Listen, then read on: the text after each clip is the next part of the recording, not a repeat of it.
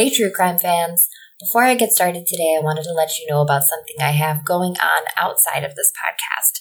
Not all of you know, or maybe you do, that I'm also a private mentor and group mentor for people who are seeking to improve their self-worth and how they how they view themselves, how they talk to themselves, how they view life and how they view their goals and how attainable they are, what their life is like and if they can make it better and all sorts of things like that. And right now, starting August 4th, I actually have a program called Show Up for Your Self Worth, where for eight weeks we will meet in a small container. It will be a maximum of eight women. We will be meeting once a week via Zoom to talk about uh, various affirmations. The first two to three, possibly four weeks are going to be going over the two affirmations I deserve love and I love myself.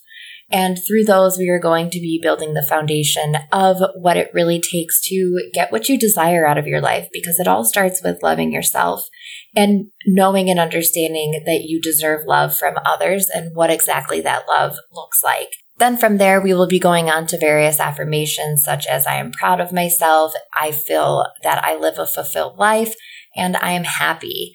There's a few that I've left out, obviously, since it is eight weeks long. However, if this sounds like something you would like to do, again, we meet once a week over Zoom all together, and then you actually do have two private one on one sessions with me as well. So if show up for your self worth is something that sounds like it's a good fit for you, please hit me up in DMs on Instagram at either, at either Murder and Mediumship or Catherine Ann Intuitive, and I would love to chat more about that.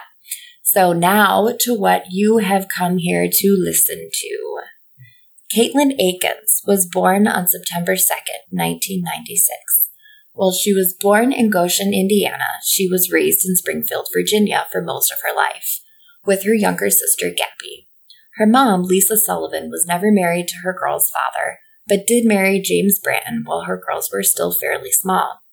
When Caitlin was around 11 or 12 years old, her best friend Amber moved to Arizona with her family. The girls stayed in touch, and when Caitlin turned 18, she packed up and moved to Arizona to be closer to Amber. Caitlin was very intelligent and so, so motivated, and she actually graduated from high school at age 16 after combining her junior and senior year so that she could graduate early. I'd like to say that this is something that I could have done, but I don't know that my attention span would have allowed for it. But what I wouldn't have given to have been out of high school early, right? I'm sure so many of you can agree to that. So when she reached the age of legal adulthood, she was eager to reunite with Amber. And whether it was before the move or after, Amber and Caitlin developed more of a romantic relationship than friendship and ultimately ended up getting engaged to each other. Caitlin's family couldn't have been happier for her as they knew how happy Amber made Caitlin. In November of 2015, Caitlin's younger sister, Gabby, gave birth to her first child, Landon. Caitlin was in the process of starting cosmetology school in Arizona and needed her high school diploma to finish her entrance application. So when that lined up with the birth of her first nephew, she could think of no better reason to go home for a short visit. While home, Caitlin hung out with some old friends from high school and gushed over her new baby nephew. And family was so important to Caitlin. Her move across the country to Arizona didn't change any of that. She spoke to her mom and sister multiple times a day and texted them nonstop. They both described Caitlin as an outgoing and motivated person with a wonderful personality who's very connected to family. I know that I message my mom and sister probably 15,000 times a day, and I'm convinced that my mom has a special ringtone that goes off that says, oh shit, Catherine's calling, or something like that, because I call her so often, living so far away from her. As I said, though, her trip back to Virginia was a very short one. She arrived on December 1st, and was due to leave on December 5th back to Arizona to start cosmetology school on the 7th of December, for which she could not have been more excited. The morning of the 5th, a Saturday, Caitlin's mom had to work at 10 a.m., so she arranged with James, Caitlin's now ex stepfather, to take Caitlin to Reagan National Airport in the DC area. Her flight was set to leave at 5 p.m., and James had to be to work by 3 p.m. in Dahlgren, Virginia roughly 50 miles from the airport, so he was going to drop her off around 1. There are conflicting stories of Caitlin's relationship with James. I have read that she wasn't too fond of him and that they got along all right and it wasn't a big deal for her to be dropped off at her place before the airport. Intuitively, I feel she was grateful for the ride and knew her mom had to work, so she wasn't going to make a stink over it because she really didn't have much of a choice. He was around for the majority of Caitlin's childhood and really took on the role as being their dad. However, I don't really think that that means that he was a great dad, okay? He stayed in touch with the girls after the divorce, but according to many, he was depressed and angry a lot of the time following the divorce. Lisa, Caitlin's mom, was interviewed on many podcasts and even Investigation Discovery's disappeared, stating that James was verbally abusive but never would have laid a hand on the girls. She never would have dropped Caitlin off with him if she knew what James that James could hurt her. Now I want to take a second and speak to that because if you guys have listened to other episodes with me, you know that things that concern abuse, especially domestic abuse like this, they really, really catch my heart. I do not believe that there, and this is just my opinion, and I am not a doctor. I'm not trying to give anyone advice about abusive relationships whatsoever.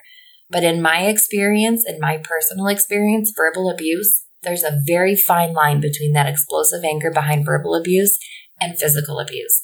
I don't believe that anyone who is verbally abusive to their significant other or to that person's children really has much of a leg to stand on when it's said, oh, I don't think they would hurt anyone. They were only verbally abusive. I call bullshit there, but I digress. Caitlin never flew out to Reagan that day, never flew out of Reagan that day, or any days thereafter. No one has seen her or heard from her other than a few cryptic texts and Facebook messages that are shrouded in doubt as to whether or not they even were Caitlin behind those messages. The last person to have seen her would have been James Branton, and he isn't saying anything at all.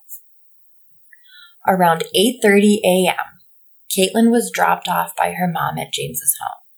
According to the Freelance Star, a small Fredericksburg, Virginia publication, Caitlin was excitedly telling her stepdad all about her plans for school and her dreams of what she would do with her cosmetology license.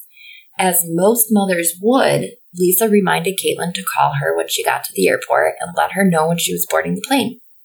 Lisa never got a phone call though. Instead, she got a text a few hours later from James letting her know that Caitlin was dropped off, to which Lisa inquired how traffic was, and James told her it wasn't too bad. That was it. A few minutes later, a text from Caitlin saying, I'm at the airport. A text, not a phone call. Battery's dying, so won't be able to text for a bit. Which I find so peculiar because if you are on your way into the airport and you're going to be traveling all day, especially halfway across the country, wouldn't you make sure your phone was charged and wouldn't you have brought something to charge it with? I understand this is a few years ago, but even then, I'm pretty sure there were charging places all over airports, especially Reagan. So around 7:15 when Caitlin was supposed to be this is PM, when Caitlin was supposed to be in the air en route to Arizona, Lisa received two texts from Caitlin's phone saying staying with a friend, and then the second one said I need some time alone. Being that this was very strange, I mean she was supposed to be flying at this point, Lisa tried to call her daughter immediately. The way Lisa explains it in the show Disappeared is that she pulled right over. She pulled over, she was driving, she pulled over to make the phone call but her call went straight to voicemail. So she texted her, Call me, I'm very worried about you. And around the same time that Caitlin had messaged her mom through her phone number, she also messaged her fiance, Amber, but this time via Facebook Messenger. She said, I can't come back. I cheated on you. And this just raises so many questions, right? So Branton's story changes slightly now, and he says that he didn't drop Caitlin off actually directly at the airport, but that she asked to go to the Springfield Mall, a mall she had never been to before, and then he gave her $20 to take the metro to the airport from there. Immediately, Lisa doesn't like this story, as she says Caitlin hadn't taken the metro, the metro since she was very small and wouldn't know how to use it and wouldn't be comfortable doing that on her own. Two days after she disappeared, her luggage was found by a road crew worker. The luggage was in a drainage ditch, her blue suitcase, 44 miles away from the metro station. It was in rough condition as well, with one wheel missing and scuff marks on it. It appeared that it had been thrown from a moving vehicle. The contents were also alarming. The blue suitcase contained her wallet, cash, debit cards, and her plane ticket home, which confirmed she never went to the airport. The Lisa already knew this, as the airport had confirmed that her daughter never checked in for her flight. Two weeks after she had disappeared, and after hundreds of calls from her sister and mom, and everyone else in her family going straight to voicemail, James never called her once, by the way. Her phone records were finally released to police. And as it would turn out, her phone never pinged at the airport or even at the metro station. Even more interestingly, James's car was never seen at the Springfield Mall, at the airport, or at the metro station either. His phone was pinging near his home when he was supposedly texting from near the airport, again, about 50 miles away. That's 50. And hers was pinging 30 miles away from the metro station when Caitlin was allegedly messaging her mom and fiance about being at the airport both of which say even the style of texting was unlike Caitlin's and had them concerned from the very beginning. And by style of texting, I mean I'm one who sends like message after message after message because believe it or not, I can never get my thought out straight. And um, I use a ton of emojis and, and ellipses like all the time, dot, dot, dot, dot, dot, dot, dot, dot, everything. I text very much how I speak.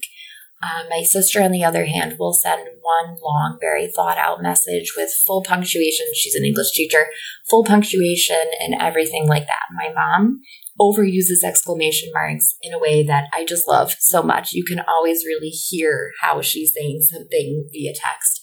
And my husband, if he ever sent me more than three lines, I would assume someone kidnapped him and had him at gunpoint because he's like a two word texter, right? So by texting style, that's what they mean. And Caitlin's mom even says in an interview that she's not a string texter, she calls it, where you get one, then the other. So when her phone texted them at 7:15 that night, those two messages in succession, it pinged off a cell phone tower only 15 miles away from where her luggage was found in Fredericksburg, Virginia, which again is a long way away from Reagan National Airport for sure. James used, refused a polygraph on advice of his attorney after agreeing to take agreeing to take one in the first place. He has since been very uncooperative with police and has all but disappeared from the investigation. The initial search of his home showed no evidence of Caitlin ever having been there, which is concerning in my opinion, as she was definitely there. Lisa dropped her off there, she went inside. We all know she was there. So, how could all evidence of her being there be gone? Detectives took DNA samples, electronics, among other things from his home, but according to law enforcement, he isn't a suspect and hasn't been tied to her disappearance. And if you think his version of events isn't already strange enough with the story with the story flipping and the cell phone pinging, he didn't even show up to work that day. He said he had to drop Caitlin off at the airport early so that he could get to work in Dahlgren, and he didn't show up to work for six months after her disappearance. I'm not sure if he took a leave of absence. I couldn't find too much information on this, but he stopped cooperating with the police. He lawyered up and essentially disappeared for six whole months after Caitlin vanished into thin air. And while he did turn his phone over, excuse me, his phone over, my goodness, well, he did turn his phone over. He refused to supply them with the password. So, in doing so, they have been unable to access his phone. It's completely encrypted and it runs on a completely different operating system. It's not like Android or iOS. He put his own operating system on it. He's very, very tech savvy. Well, we're going to pause for a moment. Did you know that Murder and Mediumship has a Patreon? You can find it at patreon.com slash Catherine Ann Intuitive or check the show notes for a link. At just the lowest tier of membership, each member has access to a weekly oracle card with insight into the coming week, as well as a video about the energy for the entire month ahead. Outside of this kick ass podcast, I also help people to connect to their own self worth through private or group mentorship. So it's only fitting that at the lowest tier of the patron community, you also have access to weekly journaling prompts to encourage you to grow in your understanding and connection to self through weekly reflection. Other members have access to monthly self care workshops, interviews with victims or perps from the show, who are, of course, on the other side, and even private monthly readings, all at a discounted price to what it costs to book through my website for like a one off type thing. So check the show out on Patreon, and thank you, listeners, as always, for supporting the show. And speaking of the show, let's get back to it. Now, what I think happened has a little to do with some events that occurred while Caitlin was home hanging out with a quote friend of hers. According to her friend and ex boyfriend, Kevin, She had messaged him telling him about how she was hanging out with this friend of hers and the friend's boyfriend when things got weird. And supposedly the boyfriend got Caitlin really drunk and started kissing her, and then so did his girlfriend, Caitlin's friend. This eventually led to all of them having sex, and Caitlin felt super guilty about this and cried all night over it. And this is actually what she was, what was being referenced. I, I don't know that it was her actually sending the message. I don't believe that it was actually. So this is what was being referenced though when she told her fiance Amber that she had cheated on her and couldn't come back. Kevin also reveals that Caitlin had told him previously about verbal abuse from James, but never disclosed anything physical or otherwise. Here's what I think. And every time I say that, and just in reading over my notes and feeling into this over and over, when I hear him talking about how, Kevin that is, talking about how Caitlin admitted to there being verbal abuse, but never physical or anything else, I get like, I shudder because I really feel that there was other forms of abuse. And like I said earlier, I think it's very often that where you have one, you have the other. And not always, but I think it's pretty common. So here's what I think. I feel Caitlin showed up to her stepdad's after Lisa left and it got weird. I do think that they talked about what happened the other day to some degree because James knew that Caitlin had had an affair, unless he was in her phone looking at messages, which could also be possible because he was super tech savvy. But regardless, I think it got really weird after Lisa left, and I don't feel that Jade, excuse me, that James was as comfortable with her being out of the closet as the rest of her family was. I feel that he came onto her in a way of kind of like, I'm gonna fix her type of way. And I think when she shot him down with such disgust and confusion, he knocked her down and took advantage of her. And if this is your first episode of Murder and Mediumship, then please know that any specific details are never shared here because you never know who could hear this. And if a family member or a friend of hers were to listen, I just know I wouldn't want to hear things like this about my loved one. So, that being said, I will only say that I believe he raped her and I feel that she was strangled. I can feel her airway being cut off, and I feel this was done out of a fit of rage as well. I do also feel as I say that, and I didn't feel this before, but I feel it now kind of like a warmth trickling from like the top corner of the corner of my head because we have square heads from like up by the temple. So I feel this was done out of a fit of rage. And once it was done, I can't tell how he got her out of the house, but it feels like a trash bag or something that cinches shut that would be like a trash bag. And it feels that that item was then placed inside of something else to make it easier to carry. I believe she was dead within an hour or so of her mom leaving her at his place. I believe that one other person knows what her stepdad did, and that person will not spill the beans on him, but that Caitlin's physical body is somewhere nearby where that person is. And that person didn't help physically, but she does have knowledge that James was hiding something nearby. And I do believe that she is buried somewhere on that third party's property, very, very nearby it. And there is a relation to James there. Further, I feel that the property hasn't been investigated at all. Not that they don't necessarily know about it, but that it hasn't been investigated. And it will be in years to come. I do feel that it will be possibly as long as like 10 years or so from now, though. It doesn't feel like it's in the very near future to me, unfortunately. Now, the encryption on the cell phone, that I actually feel isn't completely related to Caitlin's disappearance. With that, I feel there's some, quote, bad business on his phone, and it feels that it could be related to child pornography, something of that caliber, something completely inappropriate and sexual. But again, this is my psychic impression. I would venture to say that the call he made to the person we were just referencing that would obviously be on his phone, but they could see that through logs. Like I said, though, I do believe she will be found and that it is literally a waiting game of time for this third party, third party to no longer be in the way. Lisa stays in touch with detectives about once a week via text to check in about her daughter's case. And recently, a billboard was erected on the same route that James drives to work in Dahlgren, Virginia, so that he may see it. On it is Caitlin's photo and information pertaining to where she was last seen, as well as who to call with any information. Lisa is quoted by the freelance star as saying, I'm hoping he sees it every day and thinks about it every day. It is her hope that the people he works with will see it as well and whisper around the office and make him even more uncomfortable. The entire family is convinced that James either had something to do with Caitlin's disappearance or at the very least knows more than he is letting on. And I think one day he won't have a choice but to own up to what he has done. And I want to say this too because it's League Spirit is really putting this on me heavy right now. While I was um, while I was researching, I like to cross reference what I get with other psychics who have also felt into a lot of these cases have been felt felt into by other intuitives. And it's I don't want to say it's really cool, but it's it's fascinating would be a better word to see what I feel and see has been seen by others. And the details can be so trippy sometimes. So, because what we're seeing is so real and it can be mocked by others, but I know what we see and I think it's very valuable information. And I think that down the road, intuitive people could be used a lot more effectively by law enforcement.